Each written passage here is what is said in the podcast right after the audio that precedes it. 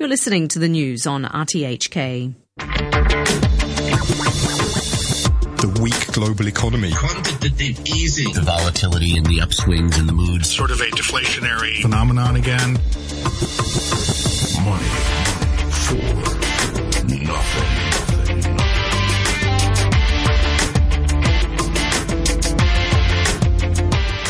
Good morning and welcome to the Wednesday, 11th of February edition of Money for Nothing. And I'm your host, Richard Harris. Your business headlines for the day. A new reform movement emerges in India. Prime Minister Modi and his BJP party gets a hiding in the Delhi local elections, casting a shadow over his economic reform plans. Meetings, blasted meetings. Today sees an emergency meeting with European finance ministers, with the Germans already talking down chances of a settlement. And China's inflation rose at the slowest for five years, rising only 0.8% last year, with factory gate prices down 4.8%. And in other news, Shanghai stock purchases through the stock connect passed the 100 billion yuan mark. Apple is now the world's largest company by stock market value and now became the first company to top 700 billion US dollars yesterday. And if you can't remember your passwords, then blogger Mark Burnett might be able to help you. He's just published a list of the 10 million most used passwords that he acquired from stolen passwords published on the internet. If you want to listen again to this or any other stories, you can find all of our podcasts on the RTHK Radio 3 website. Right, today we have a mix of financial and industry news with our markets commentator, Michael Every of Dutch Bank Rabobank. Then we go from a specialist in securities, which is more usual on this program, to a specialist in security. John Bruce of the risk management firm Hill Associates will be telling us how to keep you and your company safe. Michael Burley of the Langton Shipping Group will be running through the shipping industry and what it's telling us about the economy. And I'm delighted to introduce our guest host this morning, who's Connie Bolland of Economic Research Analysis.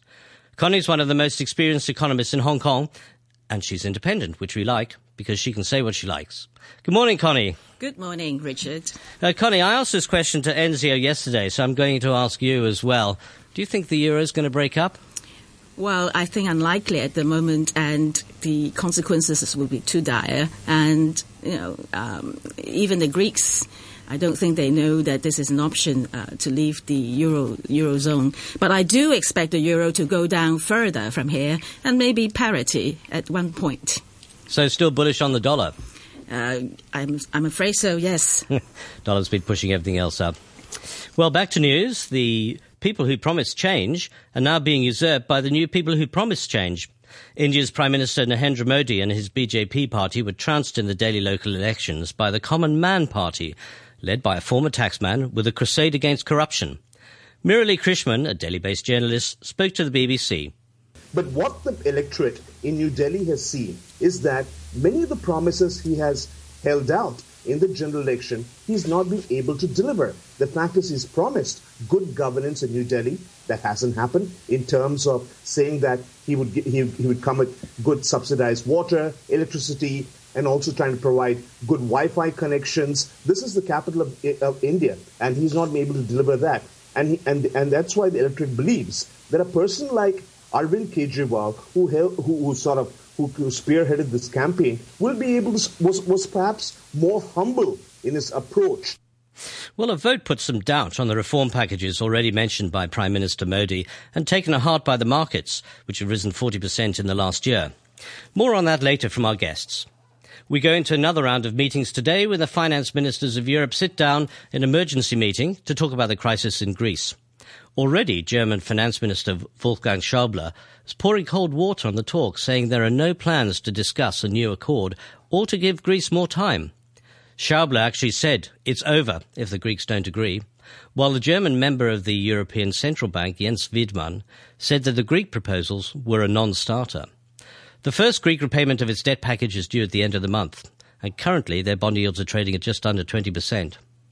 The euro stocks rose 1% yesterday to end at 3,383. My old friend Brian Tora of JM Finn reviews the day. Well, it's been a fairly soft day, but it started to recover quite late because there were stories emerging that maybe there is going to be a, a deal, some sort of accommodation with Greece over its indebtedness. Now, it was a fairly difficult weekend because, of course, we had the Prime Minister using a great deal of rhetoric, uh, basically saying he's not going to back down on his promises, and yet uh, some fairly tough talk from Angela Merkel in Washington. And uh, it looked as though the two were a long way apart. Well, there are only rumours at the moment, as far as I'm aware, but it seems as though maybe, maybe some sort of deal can be accommodated, and that was enough to get markets moving up again. Well, in New York, the markets ticked up 0.8 of a percent with plenty of green across the board after the Apple news and good figures from Coca-Cola settled nerves. The S&P rose 1.1% to 2069, just within a percent of its all-time high. The Hong Kong will open this morning at 24,528, having risen a miserable 7 points yesterday. Chinese stocks in Shanghai, however, rose 1.5% to 3,142. The markets seem to be relatively unaffected by China's low inflation figures, uh, which showed that inflation only rose by 0.8% last year. Factory gate prices saw deflation falling by 4.3% last year. Jing Ulrich of JP Morgan gives us a view.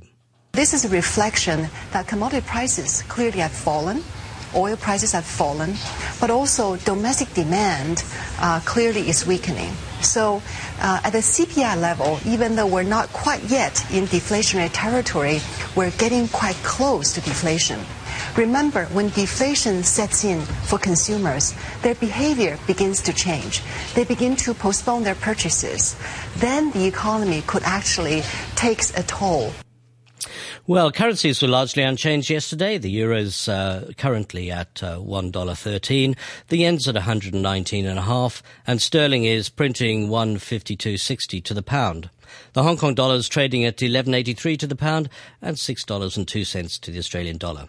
Gold was unmoved at 12.33, but Brent crude fell 2% to $57.12. Now at 8.10, we're going to move over to Michael Every, who's head of markets research at Asia Pacific at Rabobank and is a regular market commentator on Money for Nothing. Good morning, Michael. Good morning. Well, Michael, let's start with these this India story. Um, do you think these Delhi local elections are a sign of things to come? Um, I think India is such a vast country with such a diverse political backdrop that we can't take one election and project that out over the whole country. Um, I think obviously it's a warning shot, you know, across the bows for the government that they do need to press ahead with actually delivering what they've promised. And I think uh, a lot of people have been saying that in various different fora for a long time. But I don't think in any way is it going to destabilize them or actually prevent them moving ahead with doing what they want to do. So I don't know if you share the general bullish view on India, but it sounds as if this really isn't going to change things very much. Well, I have to say, I'm renowned as quite a bear on nearly every major market and economy, but India is one where I am actually bullish. I, obviously, it's moved a very long way, very rapidly. But if you look at the low base they're starting from and the very ambitious reforms they're trying to push ahead with, I think there's a lot of room for optimism. But we're only nine months into the Modi government, already an, an upset in the polls. It seems as if people are thinking that maybe he actually can't deliver. I wouldn't go that far yet. I think people are thinking, okay, he hasn't delivered as much as we would like to see. But if you compare his track record with almost any other previous Indian government, it's already quite remarkable. And I think he's actually playing a long game. He's attempting to try and get through easily manageable reforms first in, in some areas, and then once he's built up some political capital and has a slightly stronger position in the upper house of parliament, he can then push ahead with uh, you know slightly more radical reforms. Connie, what are your thoughts on India? Well, I think India is um, classic case of um, people being optimistic with it all the time and you know slow to deliver. And um, it is more advanced than China in the political sense that, that they have a democracy, but in terms of economic achievement, uh, it's always bogged down by too many disagreements and you know, labor issues. So um, I am not about to give um, uh, India the, the thumbs up immediately. I always have a bit my, of my reservation there. So we're not likely to see uh, India become the new China anytime soon. But uh, Michael, we've had these figures on um, deflation coming out of China. Uh, is that looking as serious as Jing Ulrich is saying? Well, I agree very much with what she said, and I think that deflation is a looming problem for China. Um, on one hand, you can say it's caused by oil prices, lower oil prices, and that's a positive in that it obviously gives people more purchasing power in real terms. But on the other hand, we know that at the factory gate level, in terms of PPI rather than CPI, China has been in deflation for around three years already, and that's only going to exacerbate those pressures. And once you start going into that downwards deflationary spiral, if you do get there, it's extremely worrying for an economy with a very high level of debt. But China is uh, an export environment. If we do have lower prices in China, will that not be good for the rest of the world, keep inflation low in the rest of the world, and eventually pull China out of the out of the slump? I don't think so. In that globally, our big problem is we don't have enough inflation. Um, you, you, know, you could say that we do in terms of asset prices, uh, but if we talk in terms of consumer prices, everyone's worried about disinflation and or the threat of deflation. So the last thing we need to see actually is more of that being exported to everybody else from China. And what about the services industry in China? And don't you see the prices uh, rising in that respect. Uh, for an economy that is now more uh, keen to promote the service industry and the consumer industry. Yes. I mean, services generally are, are rising faster, or prices in the services sector are rising faster than the manufacturing sector. And you see that in almost every major economy. That's not a specifically uh, Chinese issue, it's, it's a universal issue. Um, and yes, you can look at that and say, okay, that, that there's some upside there. But uh, given the importance of what we call the China price uh, for manufactured goods, if we do see that continue to grind downwards, I think it is still a concern for other economies. Michael, uh, just before you go, I was taken by the fact that you said you were bullish on most, uh, sorry, bearish on, on most economies. Are you uh, in the camp that actually 2015 is actually going to be a bad year? Um, personally, yes.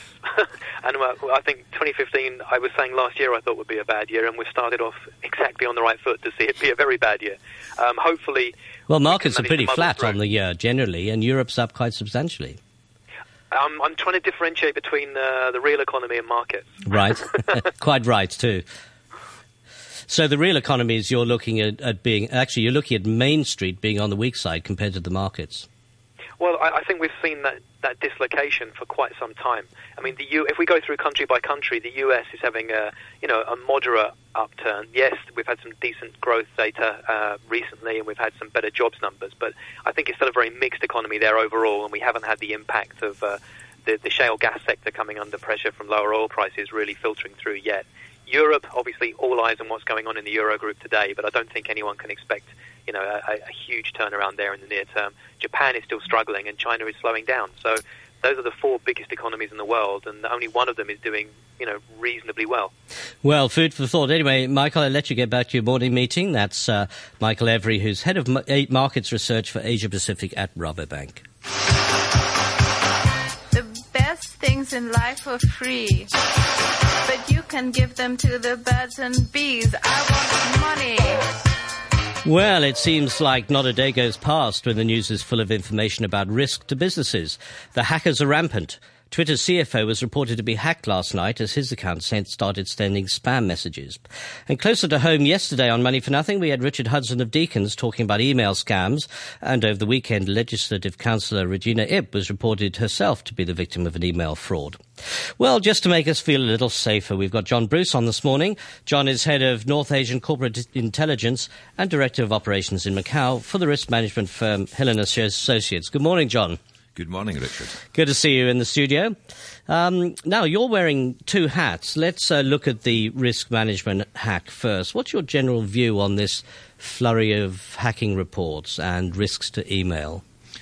I think it's the world that we live in, Richard. Um, cybersecurity is the big thing at the moment. Um, and the, the, thing, the nature of the business is that the, the criminals, the, the people that are looking at these things, that they're constantly trying to be one step ahead of the security groups that are trying to thwart them. And I think also, in the greater global sense, um, so much of world economies are entirely dependent on the internet and in electronic communications now. So it, it is the biggest part of our industry. Um, and people are very aware of the risk. I think you only need to see the amounts of forums, the number of people that are being hired to try and counter this to realise that it is probably the biggest security risk at the moment. But it seems to be extraordinary, like companies like Sony, with all of their strength, are still unable to prevent some of these major hacking attacks.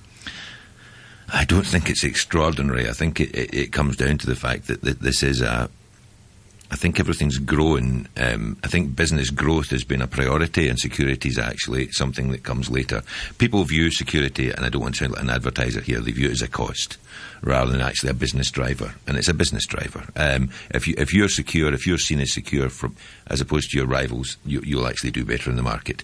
Um, as I say, I, you obviously know my age, Richard. I at cybersecurity, and I really relate quite similar. the password from password from my computer's about it.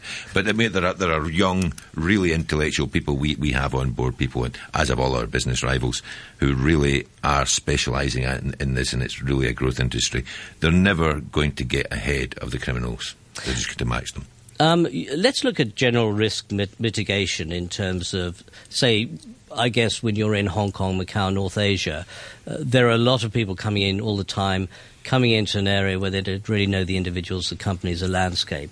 Uh, what kind of things do you look in terms of easing risk levels for those people? Well, I mean, our company as a whole, we provide holistic solutions. M- myself, I'm sort of pre-transaction intelligence. That would be my specific area. So, I mean, from the what very, does that mean?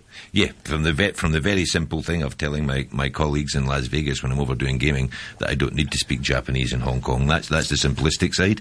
And then, but honestly, it's just letting people understand the laws, regulations, particularly the the individuals and the shape of the industry they're moving into. We, are starting to do more and more market entry reports. I've always done them for specific areas, but you know, as people are moving their research and development facilities to China, there's we're back onto cybersecurity. Be, the, the, whole thing becomes. Um, uh, you have to have a holistic solution, whereas we'll do our enterprise risk management, um, we'll do the market entry, we'll do due diligence on partners, we'll do vendor screening. But I mean, anyone knows you have to do these things. But, but as I say, back to what I do, I'll tell somebody that comes to buy maybe a shares in a major gaming venture who they're getting into bed with. Are they are they going to run foul of FCPA or British anti-bribery laws?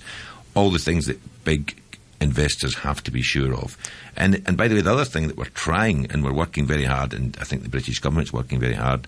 I'm saying from Britain, everyone is is China outbound investment. I mean, I know that Britain's aiming to have 30 billion, 20 billion a year, by, no, 30 billion a year by 2020.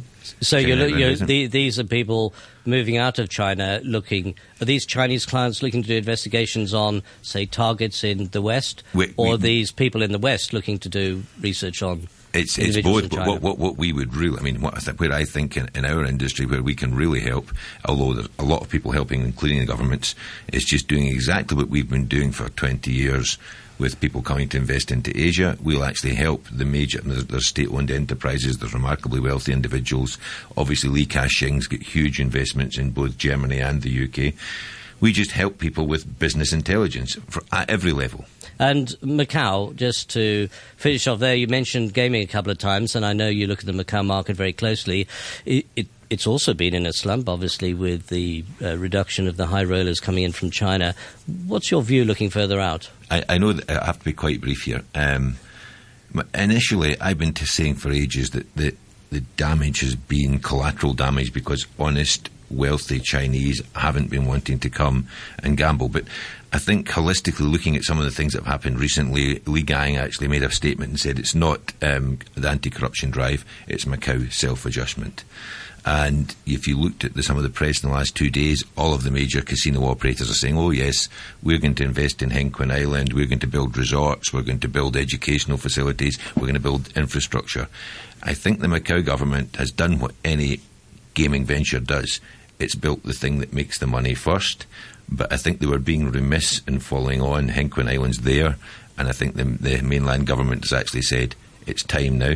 And I think going forward, what has always been the PRC government's aim might be difficult to actually so achieve. so what you're basically looking at uh, is it a move out of uh, uh, out of Macau really to uh, other areas? Yeah, no, a move out, but don't get me wrong. This the gaming fell two and a half percent last year. It was up nineteen percent the year before. It's been exponential. Seen, growth. seen stunning growth. Yes. Well, John, I really appreciate you coming in. Thank you very much. That's uh, John Bruce, who's head of North Asian Corporate Intelligence at Hill and Associates.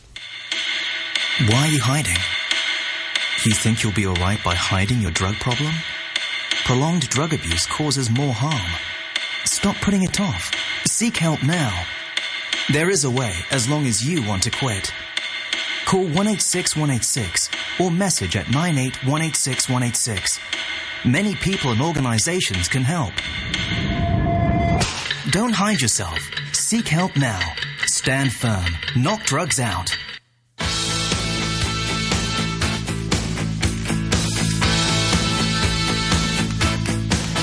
Well, Hong Kong started life as a port 173 years ago, and shipping is still one of the most important activities with the logistics sector consisting of something like 23% of Hong Kong's GDP. Well, to give us a rundown on how the industry is faring and what it can tell us about the economy, we have a man who's been in shipping for 40 years. Uh, Michael Burley is Managing Director of the Langton Shipping Group. And good morning to you, Michael. Good morning, Richard. Uh, Michael, your firm, I believe, offers uh, independent management of ships. Now, I wasn't entirely sure ships needed management in that way. Can you tell us something about that? Well, we provide commercial and technical management and project management and, and shipping investment services for ship owners, resource companies, the shipping and finance and investment community. So- but so- that essentially means that we run uh, ships for third parties. We provide crew, technical management, and we find business for them if that is what the owner or the investor and you find the shi ship as well. Yep. So, Yes. so um, uh, you you do all of that. Well, uh, there are really three elements, key elements of shipping: dry bulk carriers, which I, I guess carries the uh, uh, the cargo, container ships, uh, which is more specialised, and tankers. Um, dry bulk, I understand, is actually at historical lows. That's uh, correct. Um, the day before yesterday, the uh, the BDI, which is the Baltic Dry Index, hit um, 554, which uh, basically is as low as it's been since uh, the the index started in 1985. Well, I mean, think in 2008, 554 today, 2008 it was 11,700. That's correct. Why such a precipitous fall? Even in the financial markets, that would be quite impressive. Well, um, the the shipping and the shipping community invested in an awful lot of new ships at that time, and it also came together with the big downturn in 2008. Things picked up again 2009, 2010, but then people began to order more ships again, and essentially we have you know world trade is growing steadily. Um, I think it was between three and three and a half percent last year. Um, but there are just too many ships being ordered. So we have trade growing steadily, but these shipping rates are falling precipitously, That's correct. which is probably quite an unusual situation, isn't it? Well, again, it's an overcapacity in the in the dry bulk market. Yeah. Um, there's a very big. There still remains a very big order book, and the the market has to um, absorb that. So the shipping and, and logistics industry doesn't really give us a good insight into how the world economy itself is doing. Um, or does it maybe through the volumes you carry? It's well, one needs to look at the volumes, but the the, the supply and demand uh, is obviously extremely important. Um, one of the problems uh, the industry faces is that China, as a shipbuilding nation, has come to the fore, and they have tremendous capacity. So any time a uh, there's a market spike or people think that uh, demand is picking up, uh, you can very quickly go out and order new ships, which will that deliver in two very, years' time. Very damaging for the China shi Chinese shipbuilding industry because Well, it's gone through quite a bit of rationalisation. I mean, the, in the uh, in the 2007-2008 period, there was a proliferation of greenfield yards, and a lot of those have closed down. So you're bringing it back to a more um, efficient industry. Connie? Yes, you're bringing China into the equation, and that was what I wanted to ask you uh, earlier. Um, do you see the significant drop in demand for iron ore and steel because of uh, China's overcapacity and oversupply uh, have anything to do with this uh, demand side of the, your equation rather th- than just I the think, supply um, side? We were talking earlier. I think the the it's the it's the slowdown in the rate of increase. Um, I mean, China last year um, iron ore imports went up by fourteen percent. Um, Chinese steel um, production is um, up at in the 800 million tons. They, they imported just over 900 million tons of iron ore last year. Right. So this uh, question of being overemphasized and uh, rather than uh, the reality Yeah, really. but I think I mean things are slowing down in, in China. I mean commodity prices are coming down, so people aren't stocking up; Mm. they're destocking, Mm. and of course that you know that slows down the amount that's being shipped. Michael, the other area you look at are tankers, and of course, with the oil price uh, collapsing, does that uh, mean uh, that that market could get damaged?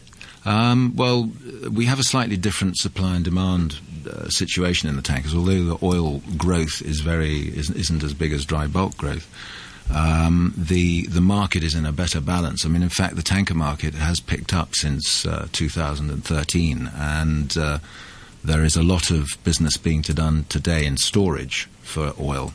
Uh, So they're actually being taking, used as taking the opportunity to um, stock up. They're used as static storage, are they? That's correct. There's apparently um, there's there's something like 40 plus VLCCs. These are very large crude carriers that are being used for storage. At the Where, moment. where do they normally sit? Is there a place in the world that they? Uh, they will be in various strategic parts of the world. Um, Near the just refineries, waiting, I guess. Yeah, waiting to unload. And um, uh, it probably shows, I suppose, the benefits of diversification if you're in the shipping industry with these different, uh, uh, different, different kinds of ships. That's that's correct. I mean, the, the container market um, has gone through a very container owning market has gone through a very difficult period. Um, but we, we feel that that's we hope that that's bottomed and is beginning to pick up a little bit now. Good, I Certainly hope so. There's about a six percent growth, I think, in uh, container trades last year. Well, Michael, thanks very much for coming in. That's Michael Burley, who's managing director of the Langdon, Langdon Shipping Group. Um, just before we go, we have the market news. The markets that are open are Australia uh, and Seoul because Japan's closed today. Australia's just down a touch with the index at 5,736 and Seoul is up about 0.3 at 1,942. Um, Connie, uh, one question I wanted to ask you. You're a classical economist, so I have to ask you this. What are economists doing these days? We have things like QE, which should be inflationary, we, but we've got lots of disinflation. Um, we've got all sorts of other elements happening in the economy we don't understand. We've got people not earning as much as they should be. Isn't there time for a new Nobel Prize winner in economics? Uh, that- won't be me. um, anyway, I think um, we have to look at the world economy uh, as a whole. The, the developed part of the world is deeply in debt, and when you are so debt laden, you need to be uh, deleveraged. And so when you're deleveraging, people refrain from spending too much money. The households that has to be paid down. So they're corporate paying the loans paid down. back, and um, basically there's not as much around uh, to go around. Exactly. The, the, the consumers are not that willing to spend, although Americans are now starting to get a bit better there. And the corporates are not willing to uh, borrow money. I mean, interest rate may come down, but you know, if I don't have uh, appropriate investment opportunities or business opportunities, okay, I won't go and get a loan. Connie, we're going to have to go, but thanks very much. Uh, it's Connie Bolland of Economic Research Analysis. And uh, just the weather before we go mainly cloudy, cool in the morning, sunny periods during the day. The temperature at the observatory is currently a cool 14 degrees C, and the relative humidity is 78%. Now the news, read by Samantha Butler. The new Greek government has won a vote of confidence in Parliament on its plans to renegotiate the terms of the country's international bailout. The vote was called ahead of Wednesday's emergency meeting of European finance ministers, which will consider the Greek government's position. The BBC's Chris Morris was at the Parliament in Athens. Και δίνω το λόγο στον Πρωθυπουργό κύριο Αλέξη Τσίπρα. The parliamentary debate on the government's radical programme of reform ended as it had begun on Sunday, with a defiant speech from the Prime Minister Alexis Tsipras. The bailout programme that Germany and others say should remain the basis of international oversight of the Greek economy has, he said, been rejected. We will not ask for an extension. Instead, we're asking for time and space to recover.